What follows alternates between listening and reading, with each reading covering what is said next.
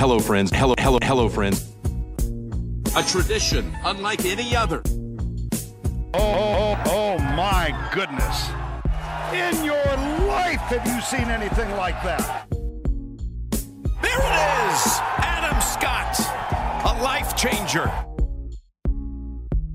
Mashed potato! Here it, here it, here it, here it comes. Welcome back to the 19th Tee podcast, Drudes, with you for this episode. No KM. The poor fella is a bit crook. He misses out on a big episode, episode 150, a milestone for our podcast. Of course, we say a massive thank you to everyone who's listened along the way, everyone who's downloaded, bought a shirt, told some mates about the podcast. Keep uh, supporting us because we really appreciate it. We've got some fantastic things lined up for the summer. Fingers crossed everything goes according to plan re COVID and the Australian golfing summer. Of course, we do have a uh, quite an exciting announcement to make at the back end of this podcast as well. I'm not alone though. I am joined by a man who's been a guest on the podcast previously. He absolutely loves his golf. He's a wonderful sports reporter and his name is Daniel Garb. And I'm very, very pleased to have him on board for tonight's episode. Garby, welcome. Thanks for joining us on the 19th tee. Your first time as a co-host, mate. Mate, the uh, the member sheet was was booked up, and then there was a late scratching. The pro shop called me, and I couldn't get you quick enough to tee it up and be a part of the uh, be a part of the show to make my uh, official hosting debut, but uh, very much as a fill-in. So uh, delighted to be here, mate. It's um, it's good fun. I really enjoyed being on the show when I was as a guest. Love talking golf. So, uh, yeah, pumped that you asked me to be involved. I feel very honoured. well, we are very uh, honoured to have you back on, mate. And we're going to talk plenty of golf. There's uh, heaps of stuff that's happened across the week. Of course, the Wyndham Championship uh, going into a six-man playoff. Uh, Scotty getting close. There was drama on the Korn Ferry Tour. It always gets exciting to the end of this year. The LPGA and of course the Ladies European Tour over in Scotland, plus the European Tour. There was heaps happening, but the main story of the weekend, probably in your life, might have been the Derby over the weekend here in the West, mate. Uh, the Dockers getting the jump on on the Eagles here. Uh, eight goals in the first quarter, and they weren't able to claw it back, mate. Give us your thirty second rundown on on uh, on the Eagles' performance yesterday. Oh, I mean, just a, another pathetic situation whereby they just let teams run over them and take the game away from them in a quarter of football. It's happened like 10 times this season mm. where one quarter has decided a West Coast Eagles game and pretty much every time in the negative.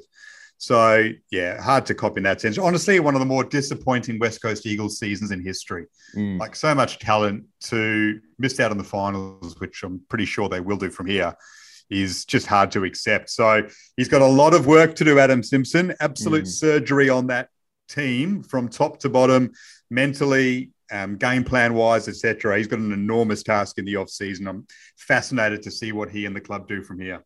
Well, the big question uh, a few people are posing is: Is he going to be in the seat next year, Garby? What do you think? I think he will be. Yeah, I, I think they'll back him in. The last time he was under pressure, not this much, um, was 2017, and he rejigged things and came back and won a flag the next year. So he's got good form in that respect. He's got a long-term contract, unless he decides to walk away, which I can't see happening either.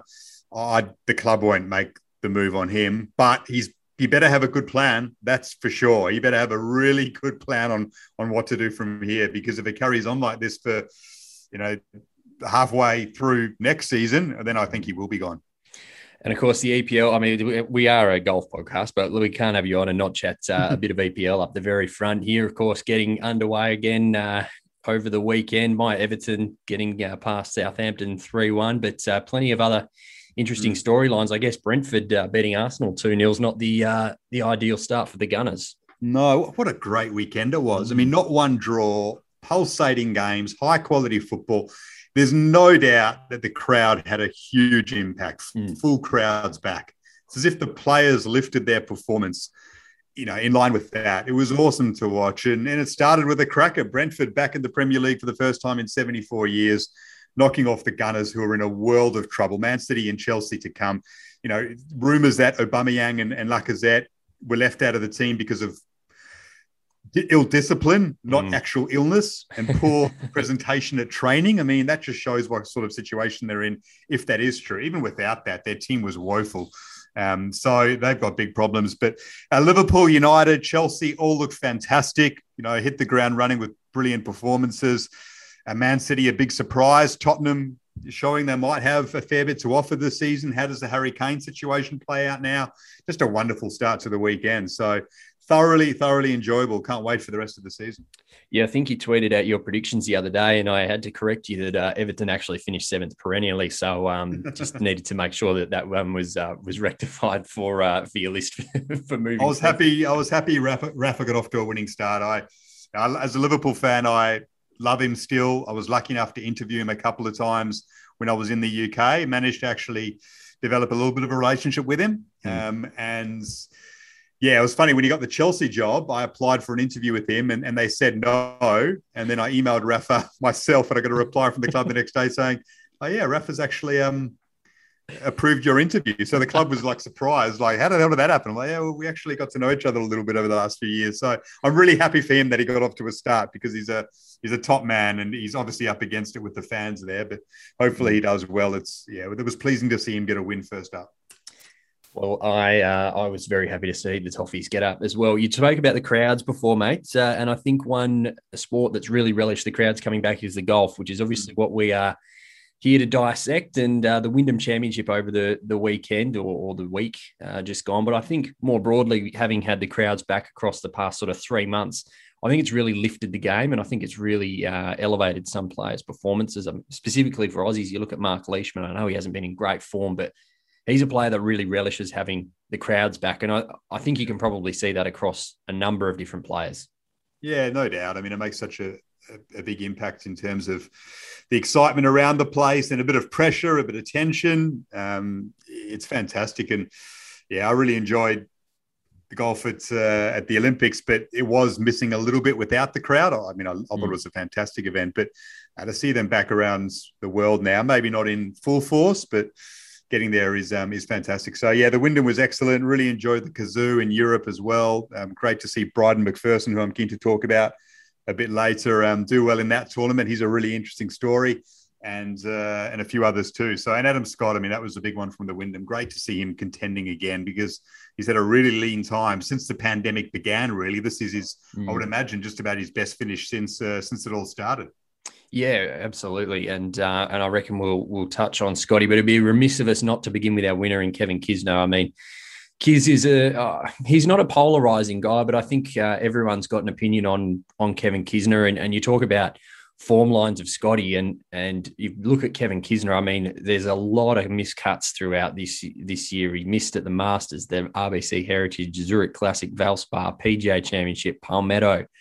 Um, and then he's put together a couple of nice performances, uh, sort of in at the end of June and early July, but has not really shown a great deal. So I think it was a, a fair surprise to see Kevin Kisner holding the trophy at the end, and, and certainly there would have been plenty of Aussies, or I would imagine all the Aussies, uh, cheering Adam Scott on for that that uh, putt to drop, but unfortunately not to be. But uh, congratulations to Kiz, I guess.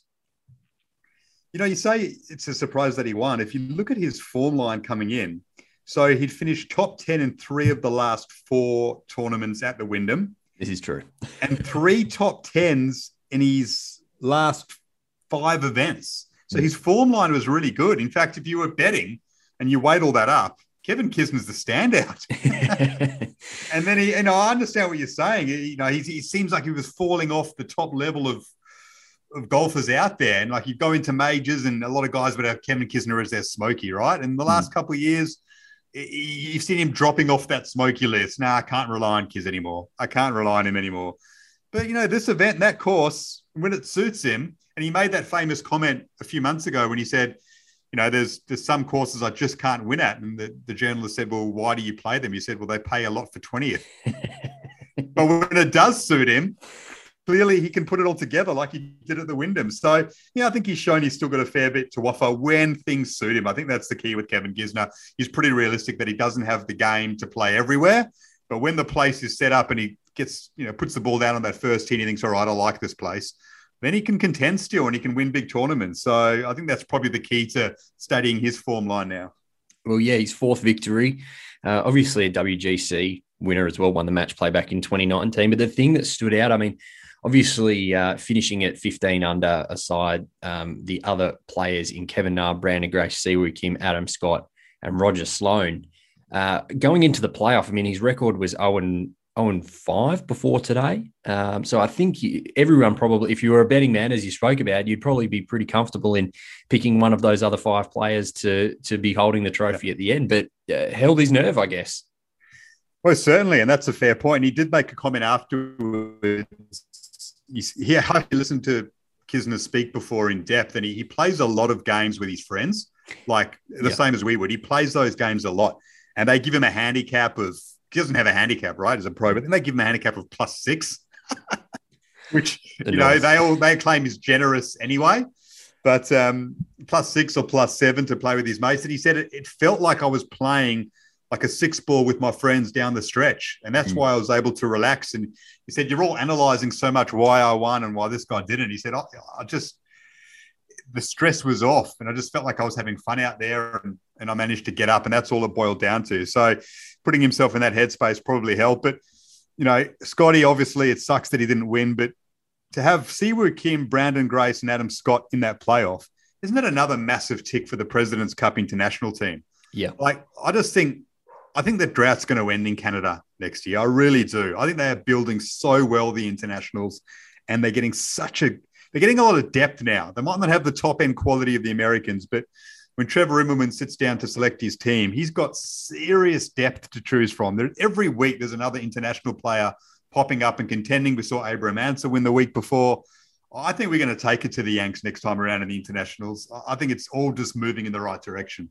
Certainly hope so. I mean, there was uh, three Canadians in the top ten as well, which is also very helpful. I mean, yep. you, talk about the President's Cup, and I mean, uh, I haven't seen the updated rankings as of today. I would suggest that Scotty's clearly flown up, but there's no Australians in the automatic qualifiers at this stage. I know we are more than a year away at this point yeah. in time, but uh, hopefully we can get a few few in there. Speaking of representative golf, uh, I mean, it seems that every winner between now and or, or, over the past few months and over the next week and a bit until we start to get some uh, certainty around the Ryder Cup gets in the conversation for should they be picked in the Ryder Cup. So I, uh, does Kiz get a, a look in off the back of, I guess, one decent performance? I mean, I know you mentioned his t- his top tens at the Travelers and the Rocket Mortgage, but is that enough for warranting him in the in the Ryder Cup conversation?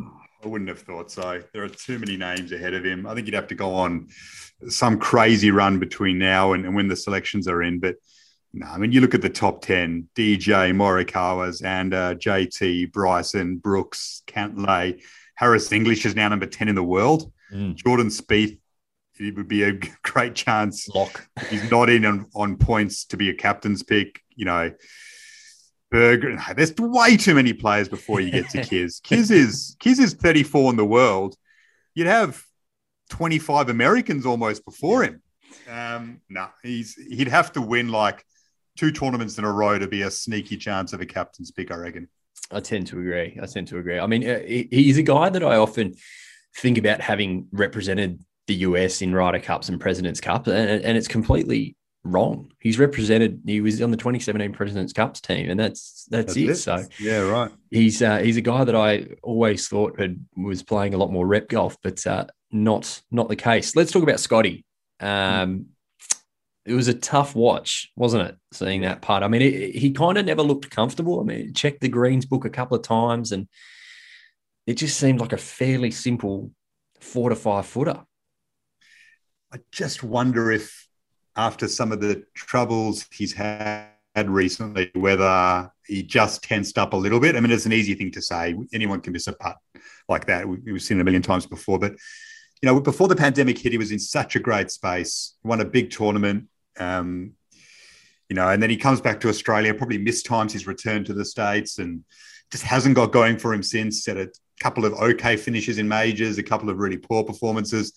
Maybe he just tensed up over a putt to win it. And, um, you know, the, the, desperation to get over the line just maybe got the better than him. I, I don't know, but it was a great opportunity, a big shame. But all in all, just great to see him contending again and, and back up there again because that's going to give him a lot of confidence. I think that you know he's not done with yet off the top table. There probably were a few people thinking, is Adam Scott going to contend in majors again? and a fair few people thinking, "Mm, I don't think so. I think maybe his time's gone. Look, I'm not saying I don't think he'll be a regular contender, but I think now that he, I think he's on the wrong side of 40 just. Mhm. I think he can still jump up. I think he can he can put good weeks together in big tournaments and majors and, and have his name up the top of the leaderboard still. That was the key message, I think, out of that tournament that he's he's certainly not done with yet. That was a good sign.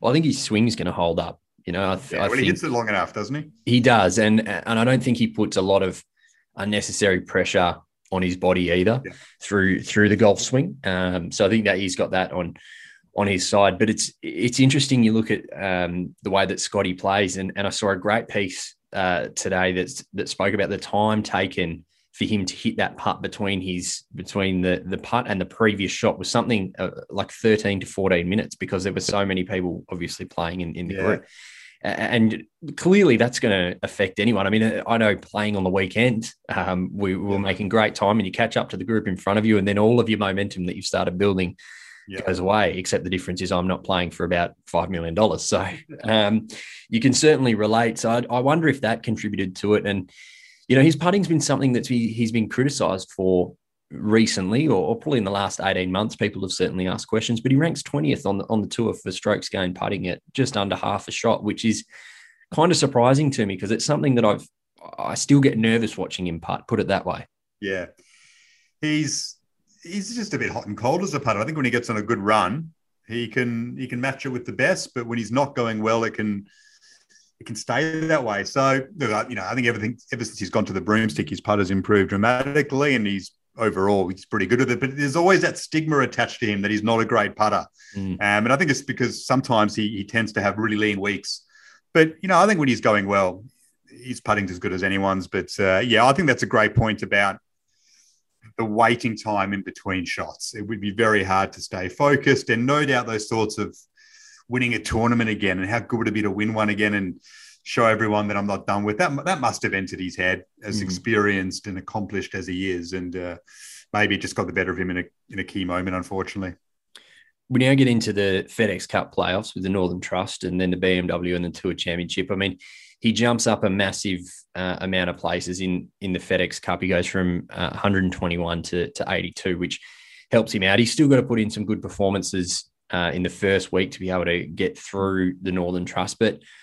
It's it's hard to see someone like Scotty, even though he's put in a really good performance this week. It's hard to see him winning one of these big tournaments at the moment. And I guess this goes to the point that you were just talking about there that, you know, maybe he's still got a bit of gas left in the tank, but it is becoming hard to see him winning one of these big tournaments or another major. Yeah, no, it is. I agree. I, I don't really have full confidence um, that he can do that, but possibly. I think Cam Smith really is the only strong chance I give us when it comes to, to big majors at the moment. I think Leisha's got it in to get it back, and I think the likes of Lucas Herbert and Cam Davis will get up there soon enough.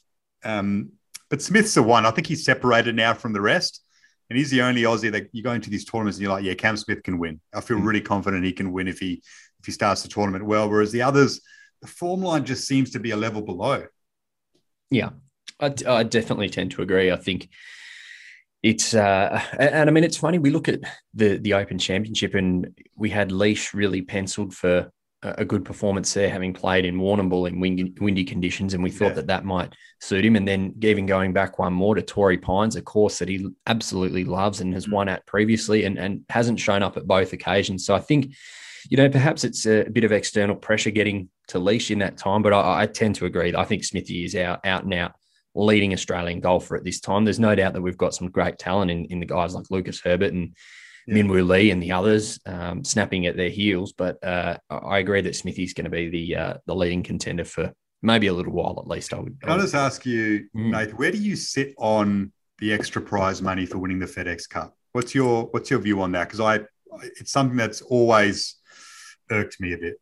Yeah, the, the the FedEx Cup in general just needs a shake up, doesn't it? I mean, yeah, the, I, I don't love it. I, I mean, it feels like we just throw out a lot of cash at, on the PGA Tour for for things. I mean, we saw the PIP being introduced earlier this year, and um, clearly trying to uh, uh, save the PGA Tour in many ways from this breakaway Saudi tour. But yeah, I, I tend to agree. I don't I don't love it. I mean, it's a lot of money that I think could be distributed on other events throughout the year, or, or even filtered down to the Korn Ferry. Is that Yeah. sort of aligned to your thinking? Yeah, I, I think it's. I mean, look, the FedEx Cup. I don't think gr- grabs the attention of the non-golf nutter. No. You know, if you if you're a golf nutter, you understand it. The rest, if I try to explain to my mates what the FedEx Cup is, they'll be like, "What are you talking about? Mm. I don't get it." Well, the best player, you know, they'll be like, "Oh yeah, okay." And then whatever." try explaining the handicapping system that Yeah, comes I into mean, play at the Tour Championship that you can start just- six yeah. shots ahead. I don't rate it. And then when you've got the money at the end, so I remember, you know, the first time I, I heard about it, like, so hang on a second. So the best player who's already won all these tournaments and won lots of money for winning these tournaments, then gets a bonus of some crazy amount of money on top of that. So he gets an extra bonus for winning all the money he's won previously. Mhm. Like, yeah, it's sickening to be honest. Like it really is. It is, and I, I think that's where you look at, you know, some of the other tournaments. I'm just looking through the uh, through the schedule this year. It'd be great to to really elevate some of these other tournaments so that there are no weak patches throughout the year. We we look at tournaments throughout the year and we go, oh, it's a, it's really a victim of, of scheduling because no one really cares. Something like the RBC Heritage at Harbour Town, which is fantastic to watch, it falls after the Masters, but I'm sure if you increase the purse, there's going to be you're going to get more people playing, but ultimately, I would love to see it filter down to the Korn Ferry tour. Uh, I think that's where, uh, if if you can build a strong second tier uh, in inverted commas, uh, a strong second tier of golf, I think you really um, just expedite the the quality that comes through to the PGA Tour. No doubt. I mean, yeah, it's see the, the best players would they even care about the mon- the monetary bonus? Like they'll take it, of course, but that's not why they play. That's not why the best fifty in the world play anymore. They've all won stupid money. Mm. Like if you gave them some sort of you know grand trophy for winning it, they'd probably be happy with that, and you know some money on top. or they'd say yeah, cool. But they don't care about that extra extravagant bonus. I mean, that money should definitely go down to junior golf or to, to extra money on the Korn Ferry Tour to guys who are living in cars and living and staying in motels and scrounging for food just to get around. Um, I, I just it, it doesn't sit well with me and, and never has. No, uh, and I think it's a really good call out. I think it's a really good call out. Um, who else did you want to touch on from the Wyndham Championship? I mean, I know we haven't touched on a few guys that uh, played in the the playoff, but uh, uh, Kevin Na, Branden Grace, Si Woo Kim, and, and Roger Sloan were all in the playoff today. I mean, I, I was impressed with Si Woo Kim today. Shot a 64, six under 64 to get himself into the playoff. It uh, ultimately couldn't get it, couldn't get it done. But uh, were there any other names that jumped out at you off the leaderboard? CT Pan's name always jumps up out to me. I know he was a fair way down, tied 29th, but I love CT Pan. I was so happy watching him win bronze over Morikawa at the Olympics. I just think he's such a he's so great for golf. I really do. His story's a wonderful one. Yeah, he's a fair way down the leaderboard, but good to see him have another tournament of notes yet again. Cameron Percy um, Mm. to make the cut, minus eight, tied for 37. Um, that's a really good finish for the Aussie. You know, he, he'll take a lot of confidence from that and some handy winnings as well. For him to, to make the cut and and finish up there, that's a, that's a good tournament. Matty Jones made the cut, but uh, but finished a long way back at at even. But I think Cameron Percy's a really good Australian story to come out of this tournament, along with Scotty. Yeah, oh, uh, absolutely, and and he's a guy that we've mentioned his name uh, a little bit, just purely for in this sort of context around, you know, having good performances, uh, not really contending, but having good, Mm. solid performances, and I think you know that's probably where Cam Percy's at in in his career, un- unfortunately. But um, you know, he's playing some some nice golf uh, as well. The one I did want to mention as well was Chesson Hadley. Now he had a 62 today, including an ace on the uh, 16th, which I think won him a million Wyndham points, which is um, so you can get hotels and, Yeah. and things like that, which is uh, a, a wonderful prize, I'm sure. Uh, but the the ace, his celebration. Not sure if you saw this, Garby, but uh, did you see his celebration where it was know. he was he went absolutely mental when he when this uh, ace dropped. It kind of just trickled in and ran off the tee box and jumped in the air. And uh, it's on the PGA Tour's uh, Instagram. You'll have to go and go and check it out. But I uh, thought that was worth calling out for a 62 as well. I had a 29 on the on the back nine, so um, it's a pretty handy handy day out. But Hey, I um, wanted to I wanted to touch on Kevin Streelman, who Mm. finished top ten again. I Yeah. mean, is this guy having a year or what? Has been unbelievable, Streelman. So he finished, he almost won the um the Safeway, the PGA, finished Yep. tied for eighth in the end. So Yep. he, you know, but he was right up there at the end. You know, he was he was right up there in the lead going into the final round. He finished tie twenty in the Open, but again was was right up there in the end. I mean, this is a guy who's forty two years of age now, who's battled his way around the tour and has now hit his peak at forty two. And like top tens for him are just regulation at the moment and good finishes in majors. He's one of the are- sto- he's one of the stories of the season without a doubt. they are. I mean, maybe that gives hope to uh, to Scotty after all. Uh, but yeah, no, look, it's, it's a great call out. He's I'm looking back at his his season here, T7 at the Wyndham, as we spoke about, T19 at the Open Championship. He, he's really uh, had a lot of top 15 finishes throughout the year. I mean, got real close uh, at the Safeway um, at the end of last year um, to finish T3, but he's he's a guy that I think that obviously doesn't get a, a great deal of love. I mean, he's uh, I, I'd say a lot of people think he's past his prime, but he's certainly showing that that's not the case at all. I mean, 55th ranked in the world, 53 in the FedEx Cup. He's um he's had a handy year. Yeah, he was 133 in the world at the last Waste Management in Phoenix, Mm, and he's now come in to 54th in the world in that time. So, you know, that's in just over a year. He plays a lot, but Jesus paid off. Um, yeah, he's a ripper. He's, he's like he's the unsexiest golfer out there, Streelman, and he's putting some good numbers together. I tend to agree. I tend to agree.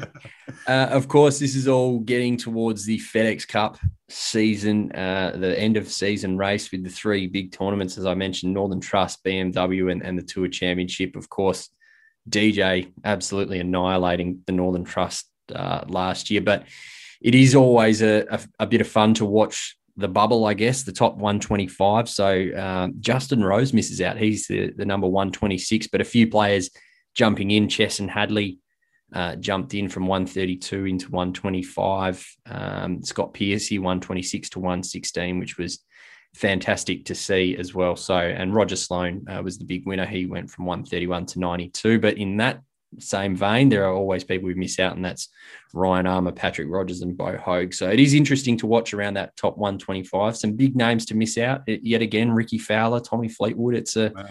it's a tough uh, a tough scene to see some of these names on on the outside. I mean, Yeah. Justin Rose at 126. Uh, I mean, I'm sure he'd love to be there.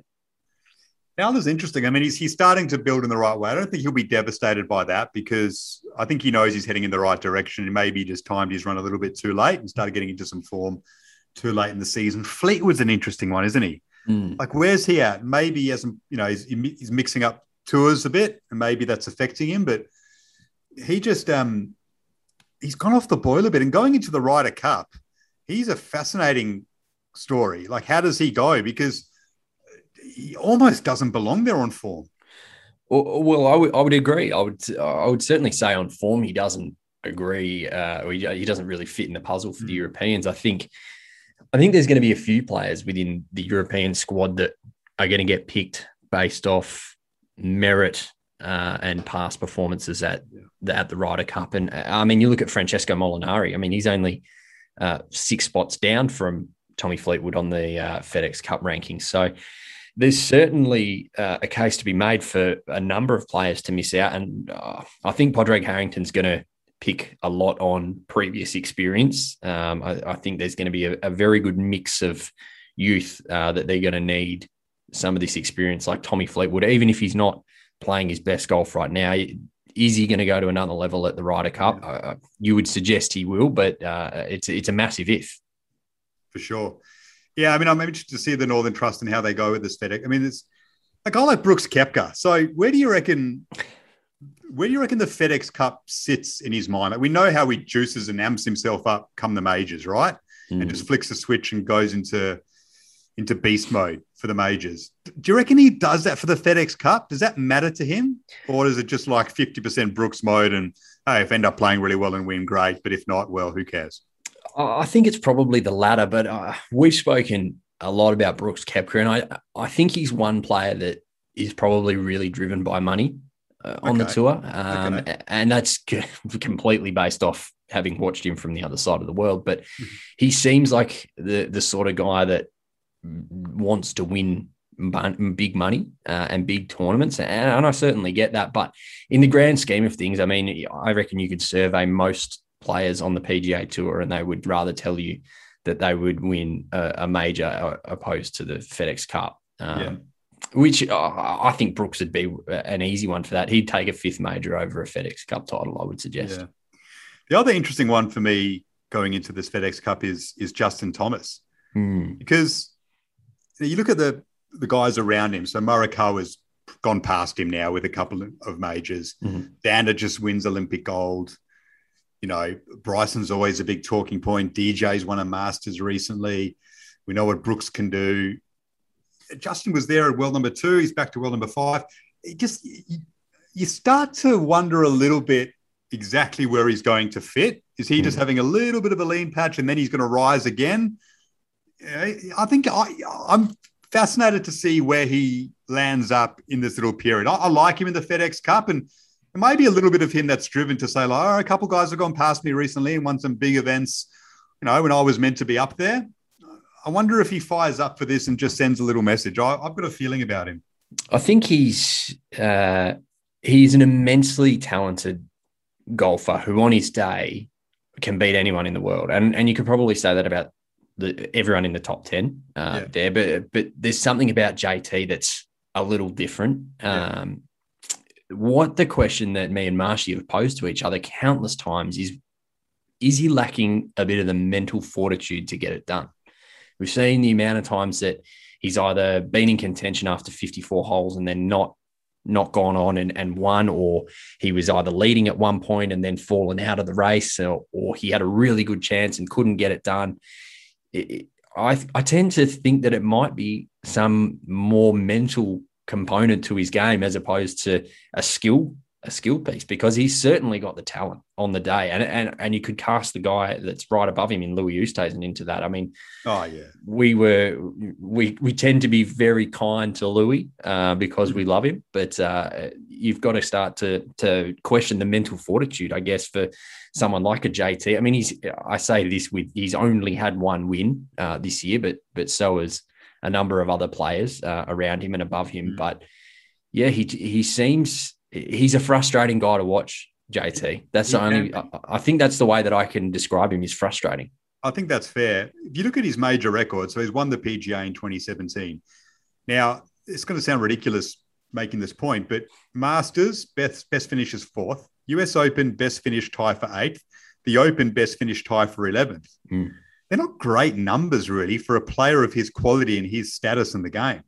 You would have thought there would have been a tie two somewhere there Yeah, you know, or a, at least a top three finish. Okay, fourth in the Masters, good, but I think there would have been something a little bit higher um, at a US Open than tie eighth or an Open Championship tie eleventh.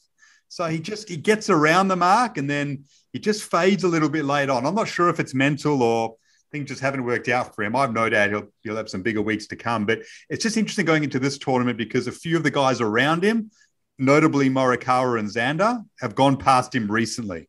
Hmm. So I wonder if that drives him and he, and he now responds and he says, just hold on, boys, I'm still with you. Yeah, I th- I th- he's got to be that way inclined, surely. I, I mean, you don't play on the PGA Tour to finish perennially in, in the top 10, right? You want to be winning tournaments. And I think he's certainly driven to be like that. I'm just, I questioned at some points in rounds of golf if he lacks the mental fortitude to to get the job done when the when the going gets tough and as Marshy says when the whips get cracking does does he stand up? And, and at the moment, the answer is no. Uh, and, and similarly, as much as it pains me to say, you could throw Louis Oosthuizen into that conversation as well. Um, it's all well and good to have a, a really pretty swing and, and be able to play great golf, but if you can't do it when the the lights are on and the lights are shining bright, then uh, yeah, it's it's it makes you, you get a reputation, and I think JT's starting to get a little bit of that because people do question whether he's got the mental challenge and the mental hardness to to get the job done on the PGA Tour or or on the major circuit at, at the very best because he's Yeah. on his day he's a phenomenally good golfer. Yeah, really interesting. I mean, there's no doubt Louis lacks that. I mean, that's just clear. He just doesn't have killer instinct. Yeah. Um, does JT? He could do. He might not. I think it's yeah. I think it's an interesting one to watch. I think he does in in big team events. So Yeah. I- at, at the President's Cup and watching him in person there, he was when he wears the stars and stripes, it's completely different. Yeah, And- I think he's got it. He just hasn't executed it yet. Yeah, and that, I, I picked him to win the Olympics. I, I thought that he that's where he would really stand up, and and to be honest, he was brutally disappointing. But um, Yeah. who goes on to win the FedEx Cup from here? Do you think? I mean, it's right now your top ten is Morikawa, Spieth, Cantlay, English, Rahm, Xander, DeChambeau, Oosthuizen, Thomas, and Burns. Of course, things will move around over the next two weeks, and then we get a handicap system. So.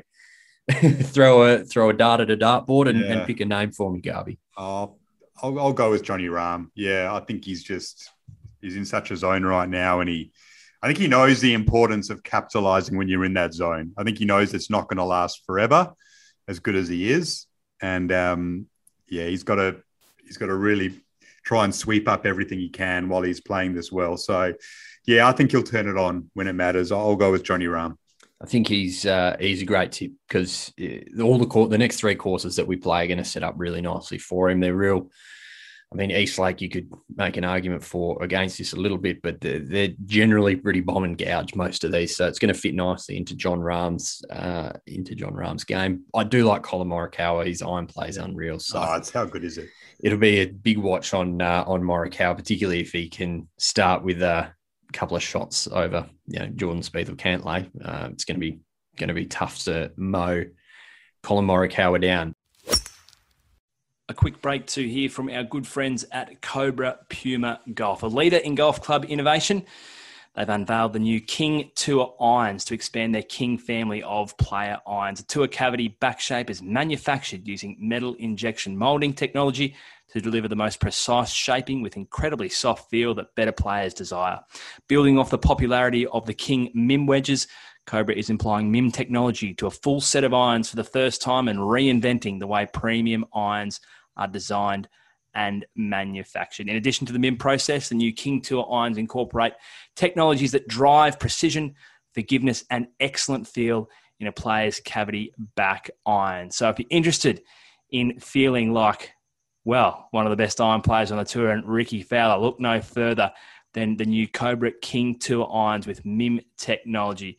You can find more information at cobragolf.com.au and follow the great team at Cobra Puma Golf AU on Instagram. Let's talk Korn Ferry quickly. Uh, this is one of the, my favorite parts of golf is watching the Korn Ferry Tour list get uh, really heated up towards the end of the season, and we saw the top 25 securing their PGA Tour cards. Of course, there's some fantastic stories in here.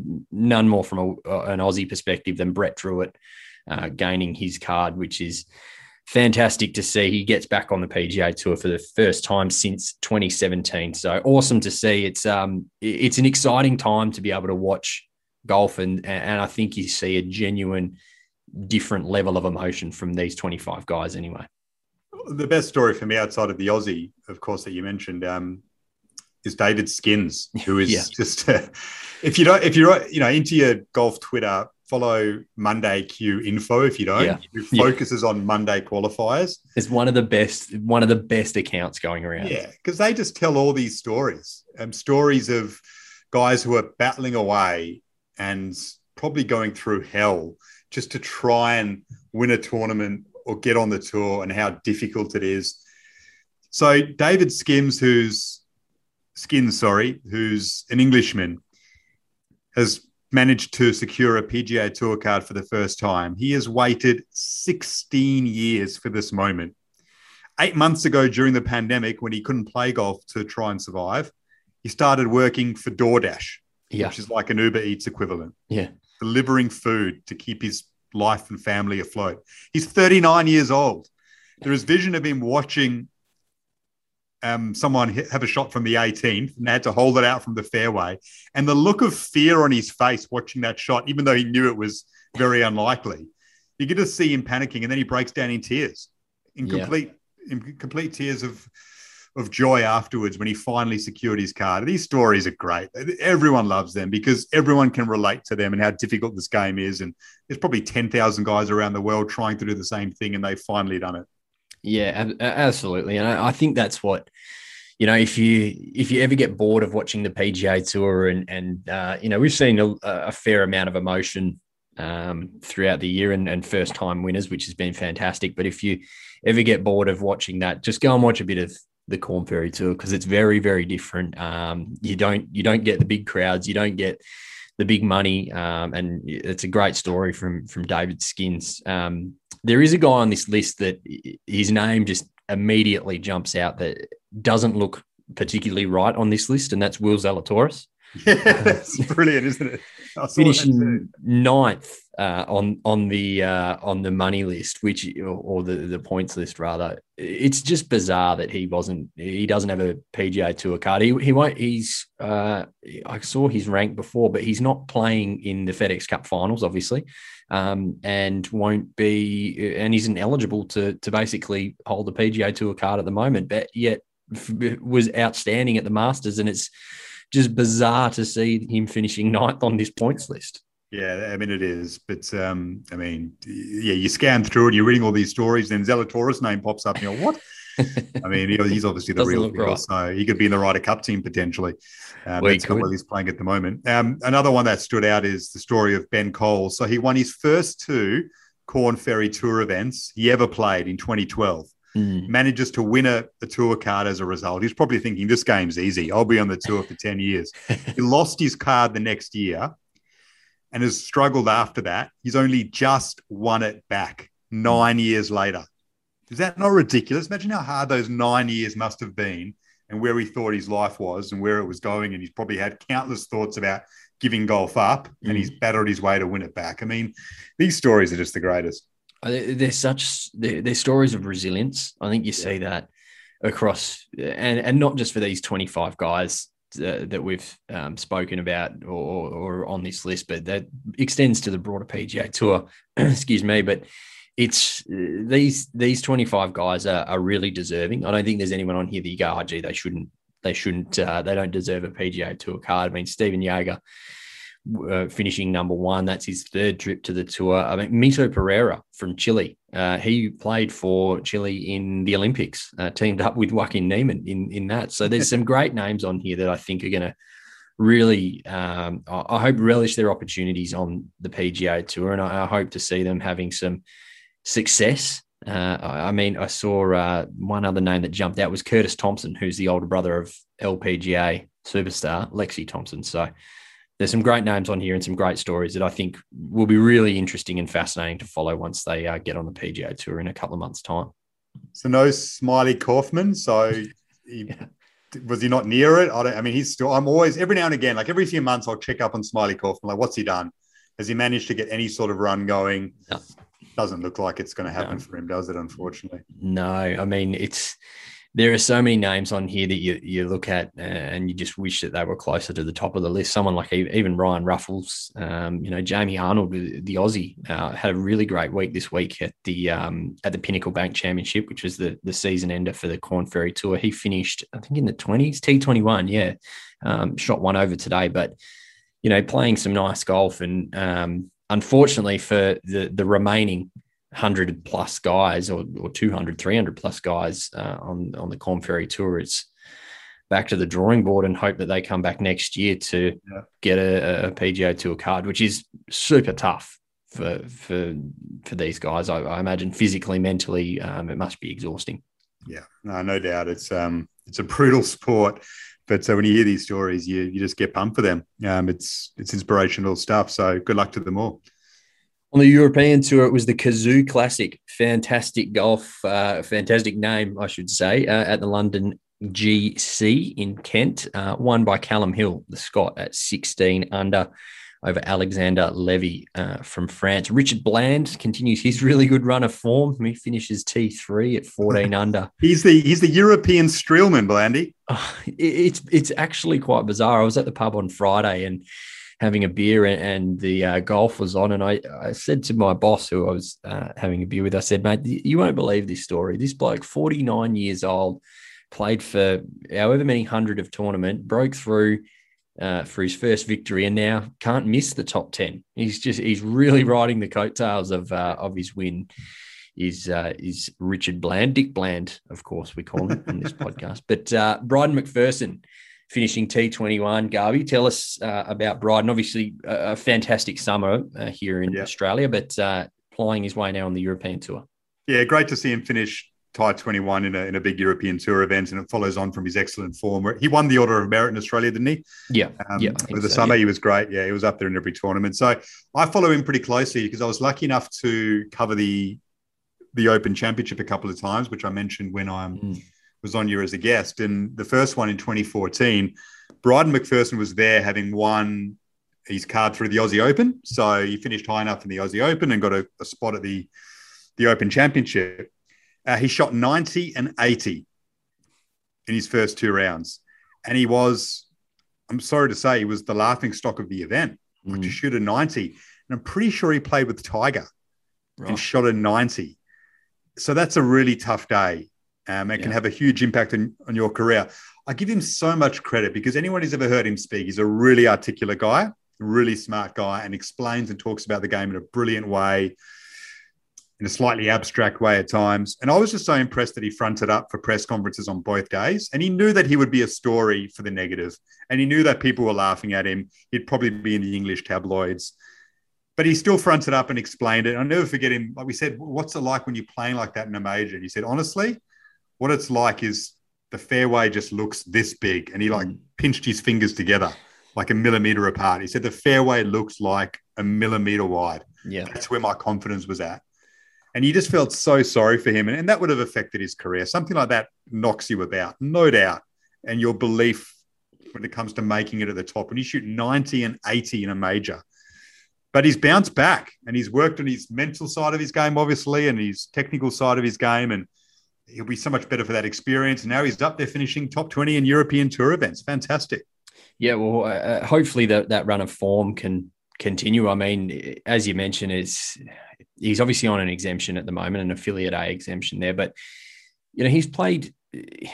He hasn't played great uh, in his couple of tournaments over there. He's um, missed the cut in the Finnish Challenger and at the Modest Golf, uh, the the World Invitational. But you know, to finish uh, yeah, T21, I hope it gives him a bit of confidence, is, is the point I guess I'm trying to make, and, and that he can go on and play some nice golf. And it doesn't have to be finishing top 10s every week. I think it's about building from where he is at the moment and how, if he can manage to get a, a level of exemption or a, a le- level of status on the European Tour, it will give him an, an enormous amount of credit because, I mean, as we've spoken about on this podcast, there's not a great deal of point in coming back to the uh, Australian tour at this point in time with six tournaments locked in. I mean, the country half in lockdown, half not in lockdown. So hopefully he can really put together a bit of uh, a bit of a run of form because I mean he's a guy that we'd love to see go well because I think we saw glimpses of him in, in, in the summer particularly.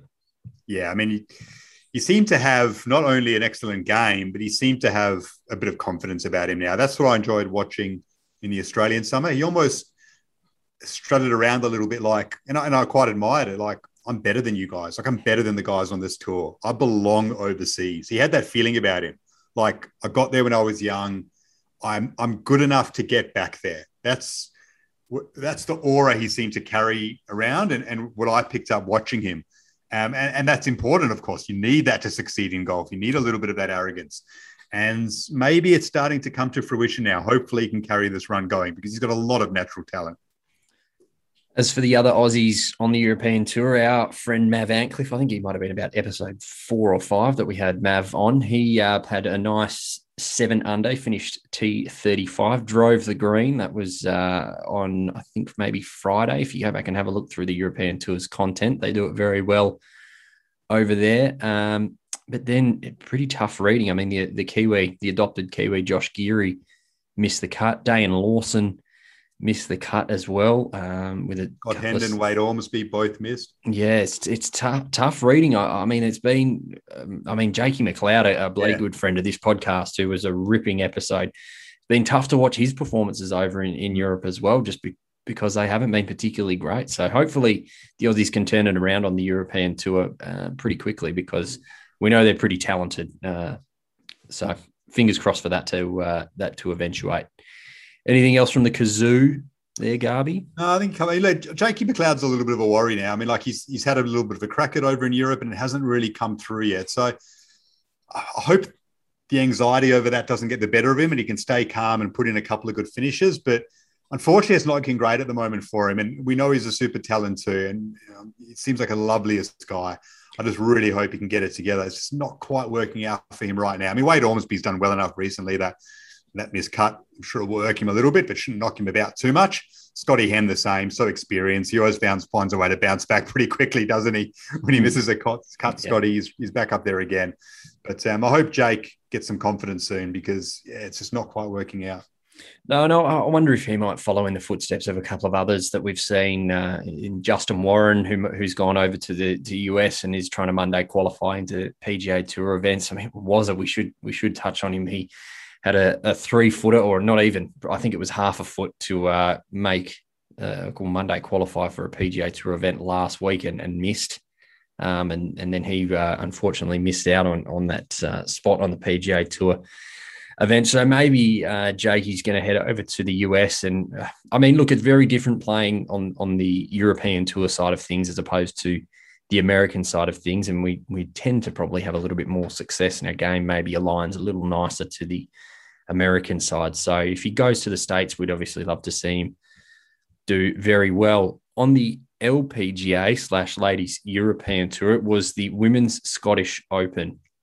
Uh, and this was a, a, quite a phenomenal story. Um, Ryann O'Toole, uh, who finished at 17 under, taking home $225,000, won her first LPGA Tour event in 228 starts, closing with a bogey free 64 at Dumbarnie Links. Just phenomenal, really. 228 starts.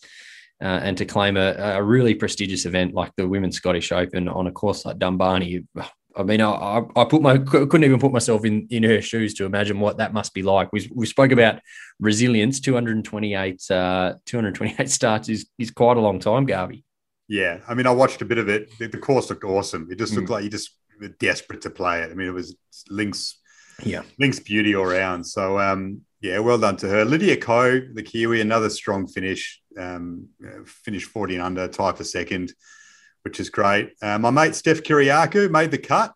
Yes, but, um, but six over. I've managed to play with Steph in a pro am over the summer, which was great fun. She's a champion, just such Jeez. a cool girl. Um, sure you know her pretty well. Yes, She's reasonably well over there, but. Uh, yeah, after making the cut, it, it fell apart for her a bit, which is a shame. She um, finished just ahead of Laura Davies, though, which is amazing. There you go. it is a name that you always want to finish ahead of. No, Steph's a superstar, and and you know, having had her on on our uh, show, she speaks so well, and and yeah. she really does want to.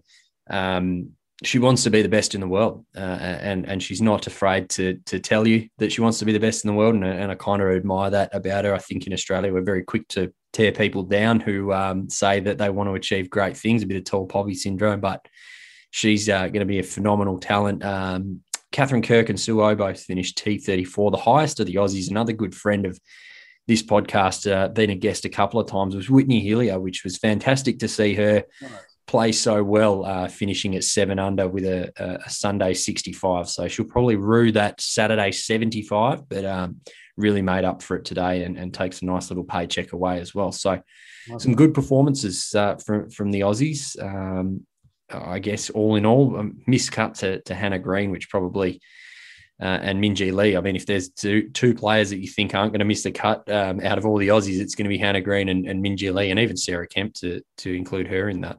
That's probably a, a hangover from the Olympics, I would imagine. I mean, the travel and the high of being at Tokyo, and then you go to a normal event. That's why I don't like Xander in the in the FedEx Cup. I just think he's going to be a bit of a letdown after the Olympics for him.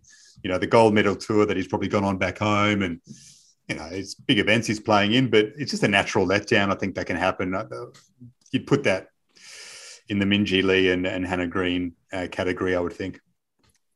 That's probably all the major tours. I did want to just throw uh, throw one at you. I mean, we're only we're a month away today from the uh, Australian summer kicking off with the mm. uh, NT PGA Championship, and then we come over here to WA. And uh, I mean, what's your what's your sort of thoughts on the Australian summer, Garby? Because I mean, it's looking pretty bleak at this point yeah. in in time. I know we've got a we've got about seven or eight tournaments locked in at this point, but it's going to be hard to see golf being played in Australia given the the current COVID situation that we're finding ourselves in. They've, they've got to find a way.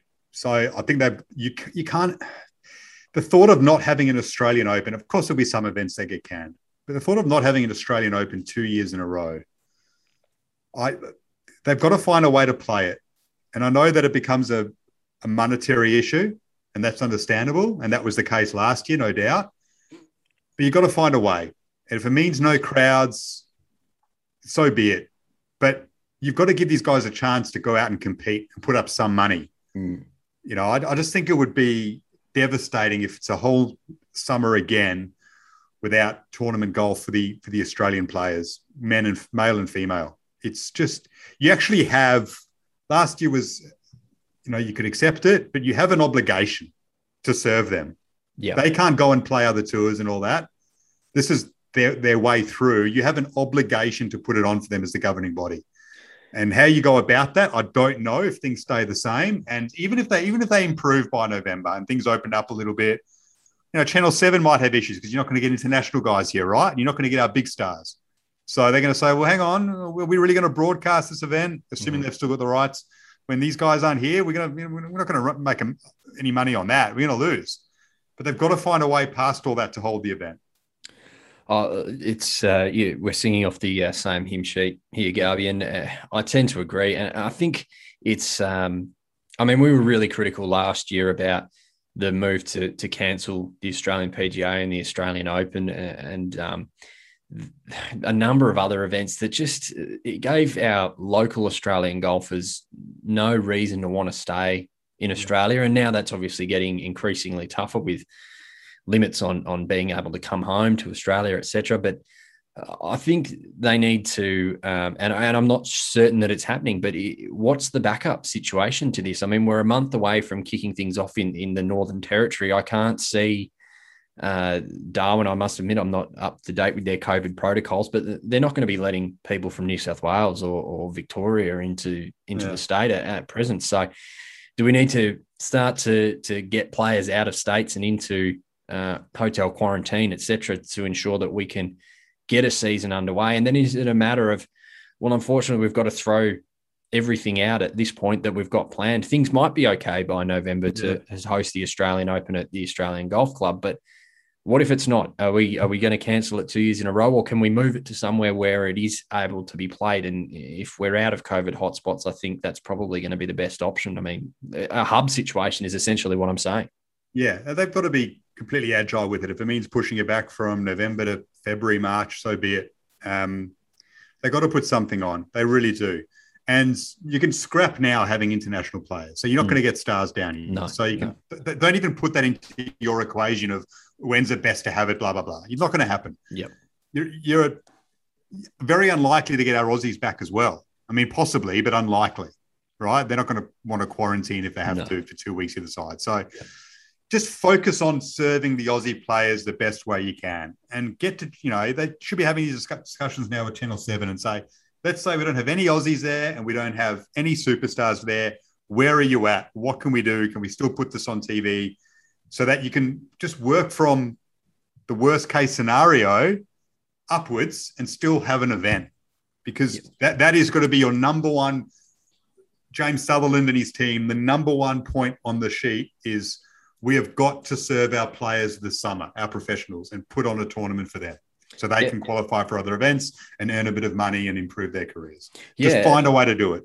I completely agree. I completely agree. And if that means moving uh, the, the swing of the Vic PGA and the Gippsland Super Six and and the Australian Open to a state that is open and is allowed to have crowds and, and easier to have players there, then I think that should be the option yeah. this this year. You know, we renamed the Vic PGA to something else uh, and play it in South Australia or, or Tasmania yeah. where it can be played. I just think that we need to be agile because uh, we had Aaron Pike who who won the uh, NT PGA Championship, the defending champion, who's going to go up and defend his title in a month's time.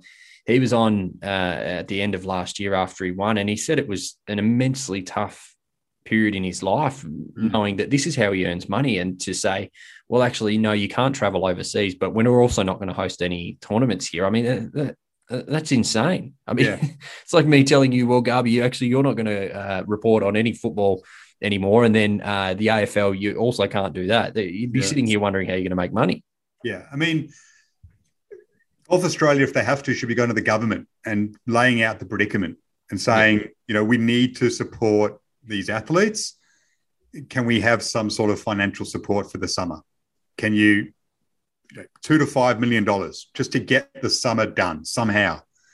That should be those should be the discussions if need be. I know it's not exactly easy to speak to the government about extra funds right now, but legitimately they should be having those discussions. Um, you know, can we can we organise something to cater for an element of society that is and the Australian an element of the Australian sports sector that is that is going to be suffering enormously. Mm. Um, that, that's the extent that it should go to even if that's an unpopular or controversial thing to do, because they've got to do everything in their power to ensure that there are some tournaments in the summer that go ahead. It shouldn't be up to Braithen Astor and his people to put on an event at the last minute like they did last year. Very well, mind you. Golf Australia's got to be, and I hope they have been working the last two months to do this and capitalize on the golfing boom. Like it's just the sport's never been more popular since maybe the late 80s, early 90s in Australia than it is now. So you've got to have that in your, your mindset as well. Tournaments where people can hopefully stroll around, if not follow them, watch them as best they can, because yeah, it's just going to hurt the game so much to have another summer without anything. Completely agree, and I think we could do a full separate podcast uh, on this uh, in its entirety because, well, it's an immensely frustrating topic that we have to sit here and have the discussion about again. And and I think you look at many other sports. Um, you know, I, I know there are different resourcing capabilities uh, between footy and and the other sports that are around the world, but uh, everyone seems to have planned a bit of a backup option for for their seasons and how they're going to get it done. I don't get that sense that that's happening yeah. with the with the PGA of Australia at this point in time. I mean, no. I wouldn't be at all uh, surprised to be sitting here in a month's time talking about how the NTPGA Championship's been cancelled. Yeah. Um, so I, am nervous uh, for our Aussie players, um, and I truly hope that they can get uh, a season off and running because um, they they certainly deserve it. But uh, we will be having the Northern Trust this week. That's uh, the first week of the FedEx Cup playoffs at Liberty National nine and a half million dollars up for grabs. DJ, the defending champion, before we head into the BMW Championship, and of course the season-ending Tour Championship. Garby, mate, it has been a pleasure to have you on as a co-host. Uh, hope you've enjoyed talking uh, a bit of golf with us and um, discussing how you see things from the PGA Tour at the moment and, and plenty of other stuff as well. We've covered a, a, fair spectrum of things tonight. It's been a lot of fun, mate. And uh, thank you very much for coming on and uh, filling the seat for Marshy as uh, he, he recovers from a bit of, bit of illness. No, thanks for having me on. Apologies if I covered stuff that you discussed before. I dare say that's no. probably happened at some stage, but I really enjoyed it. And yeah, I mean, golf's the savior at the moment. I'm playing tomorrow. We're lucky to play here in Sydney. They may take it away from us soon. You know, the radius is down to five kilometers now. So every couple of weeks, it feels like courses get taken away from you. And it's tough for people. They can't play at the courses they pay good money to be members at. It's a brutal situation. In other states, you can't play at all. I feel mm. for Victorians again at the moment. Um, but we're lucky enough to play here. Um, I think that is one sensible decision to New South Wales government has made in recent times, unfortunately, and they've stuffed things up royally lately. But you know that's a sensible one to keep golf going, and can't wait to play tomorrow. Playing it as much as I can at the moment before it gets taken away from us potentially. So it's a savior. So I was happy to in, indulge in that on the podcast with you as well, mate. No, appreciate it. Hope you hit them well tomorrow. And uh, to all of our listeners, we thank you for your ongoing support. Uh, and we are just going to throw to a little special announcement that we've uh, alluded to in the last couple of weeks here. So, Garby, thanks for uh, joining us on the 19th Tee podcast, mate. Really appreciate it. And um, we'll certainly chat soon. Best of luck for tomorrow's game. Hope you uh, hit them nice and pure. Well, I hope so. I was actually minus two after six holes. That's nice. Last time I played, and then only finished with 37 points. So I faded a bit in the run home, but I went I went bogey, eagle, birdie, par par. So I, I was in a pretty good position. Um, that was great, but uh, then it faded a bit. Hopefully, a good one tomorrow. Thanks, mate. Well, as I mentioned at the end there with Garby, it is with great pleasure that we are excited to announce a new partnership here at the 19th Tee podcast. We've had some great announcements in the last little while, but I think this one might take the cake as it's uh, it's one that is very close to our heart uh, and one that we're very excited to get out and announced, uh, and that is that we have a new official social golf club of the 19th Tee podcast, and they are our good friends from the Golf Collective. And to launch the, the partnership and to give us the rundown and, and exactly how things work, I'm very excited to welcome Haley and Alex from the Golf Collective. Thanks for joining us, guys. Thank you for having us. We are very excited um, to be the social golf club for the 19th tee and kick this partnership off with a bang. As are we. So, give us the uh, the shameless plug. I mean, this five ten minutes is all about our partnership. So we can uh, bang on for as long as we want. But give us the shameless plug. Tell us exactly what the Golf Collective is. Beautiful. So here's our little elevator pitch to uh, explain to everyone what we are, because it is kind of a bit of a, a new concept out there um, that some people might not really know how that works. But basically, the Golf Collective is an online social golf club for golfers that are Australia wide. So we allow people to play in handicap rounds whenever they want, wherever they want, and with who they want. Um, when we started up the Golf Collective, we realized that the best bits about playing golf, like getting handicapped, competing against your mates, and winning prizes, they were pretty much hidden behind club, club memberships. So we thought, how can we bring that to the everyday golfer who maybe doesn't have the time, the money, or they maybe just don't want to join a traditional golf club? Um, so our aim is pretty simple. It's just to get more people playing golf more often. And so what we've done is created fun ways. Well, we think they're fun anyway, um, on top of just getting handicapped, which has really kind of gamified it. So you think about people playing Xbox, Call of Duty, all of those type of things that's really gamified it and got people into it. We wanted to see how can we do that for golf and get people interested again. Um, so we offer people Australia-wide leagues, their own personal leagues, basically whatever they want, um, and have ongoing order of merits and order of merits and challenges. Um, so just think, you know, most birdies and around, the greatest handicap reductions, all of those type of things. Um, and we even ran a PGA Fantasy League recently, which was really exciting when the Masters was on. Um, and we're just giving out good prizes and getting people to play more golf.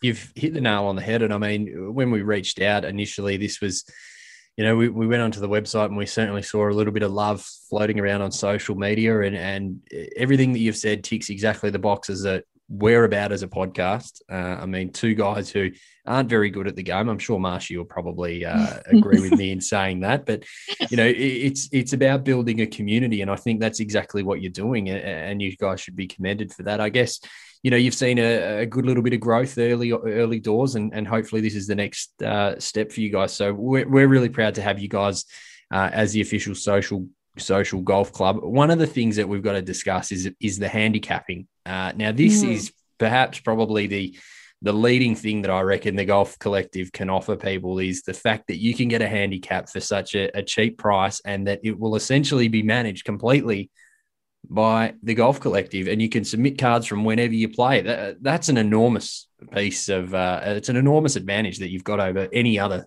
any other online golf clubs yeah definitely. That's kind of the main point of difference is that we wanted to create and we just wanted to make it easy for people.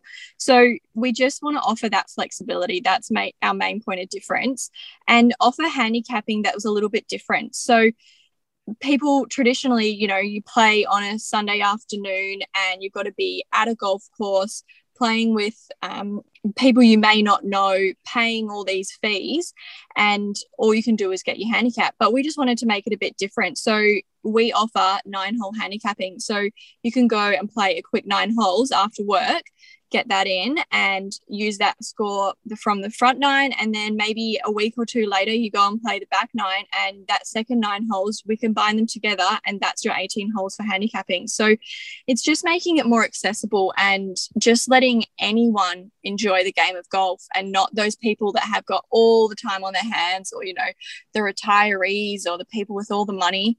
It's just for the everyday golfer. I think with that, being a golf coach myself, there's so many beginner golfers that are so close to really catching that bug that we all talk about as golfers, but sometimes they just lack that little bit of motivation to want to get out there and play a bit more. So I think the ability to just log on, you know, tell us whereabouts you're going to play, play with whoever you want, and then get handicapped for that, you begin to see this improvement, firstly, through your handicap, but also through wanting to play more, which is, I think, where we've kind of tried to come to the party. Yeah, definitely. And it's super simple. We try and make it as easy as possible for our members to play. So, pretty much all they do is they log on to our website, they nominate us. So, they, they nominate that they're playing around. So, they have to, you know, you can't just rock up to a golf club um, and have the 18 holes of your life and use that for handicapping. Likewise, if you have a shocker of a round, you still have to use that as your handicap. So just nominate that you're playing, say, tomorrow or in the future. You let us know what golf club you're playing at, what tee you're off, and then we just do the rest. So you get a text message the night before letting you know how to log in. And on the day, people use a mobile app to score. So it's super simple. And at the end of the night, we just send everything off for handicapping. So the next day, if you're playing, it's all set up and ready to go. Um, and then the scores that you have, they don't only just get handicapped, but we also automatically add them to our challenges and our order of merits that we were talking about that we run. Um, so without even having to do anything, people are competing for these prizes, um, some of which we have given away drivers, putters, performance packs, um, free golf lessons with coaches of whoever they want, and just heaps of stuff like that, which makes it really enjoyable. I, I love the fact that it's all uh, digital scoring because I think that's the way that things are going. And and even reading that if uh, if things don't work out with the the digital scoring, you can complete a paper scorecard, send it through to you guys, and it can all still work. I think you know you've certainly uh, found a niche in the market here, and that's that's absolutely massive. And we're really proud to be uh, on board with you guys and uh, get more people playing golf, get more people with a handicap because I think that makes uh, the rounds a little bit more fun as well. You can start to have competitions with your mates um, and and really play for a couple of bucks if uh, if that's what tickles your fancy. But I think one of the big things that uh, is going to get in the ears of this list of this uh, uh, these podcast listeners, I should say, is the discount code that uh, is going to be applicable which is 19th Tee, so 19THTEE, and that will get you $19 off your annual membership uh, when you use that. It's super affordable from the very beginning, anyway. Uh, guys. So um, you've ticked the affordability box, and then our listeners get a special uh, discount for having listened as well. So we're Absolutely. super pumped to have you on board, and um, we're really, really excited to see where um, our partnership goes. As are we, yeah. and thanks for having us. It's it's it's an awesome thing we're looking forward to. Thanks, guys. We'll uh, we'll be you'll be hearing plenty of this to our listeners. Uh, you're going to be hearing uh, plenty of chat about the Golf Collective over the coming months and years as this partnership continues to grow. We're, we're really excited. So, uh, Alex and Haley, thanks so much for jumping on and having a chat to us. We're really excited to get this partnership launched, and uh, we can't wait to see everything that comes from it. And um, we, we, look forward to seeing everyone on the course with the handicap uh, playing under the Golf Collective's name. Thanks for having us, Drudes. Beautiful. Thank you.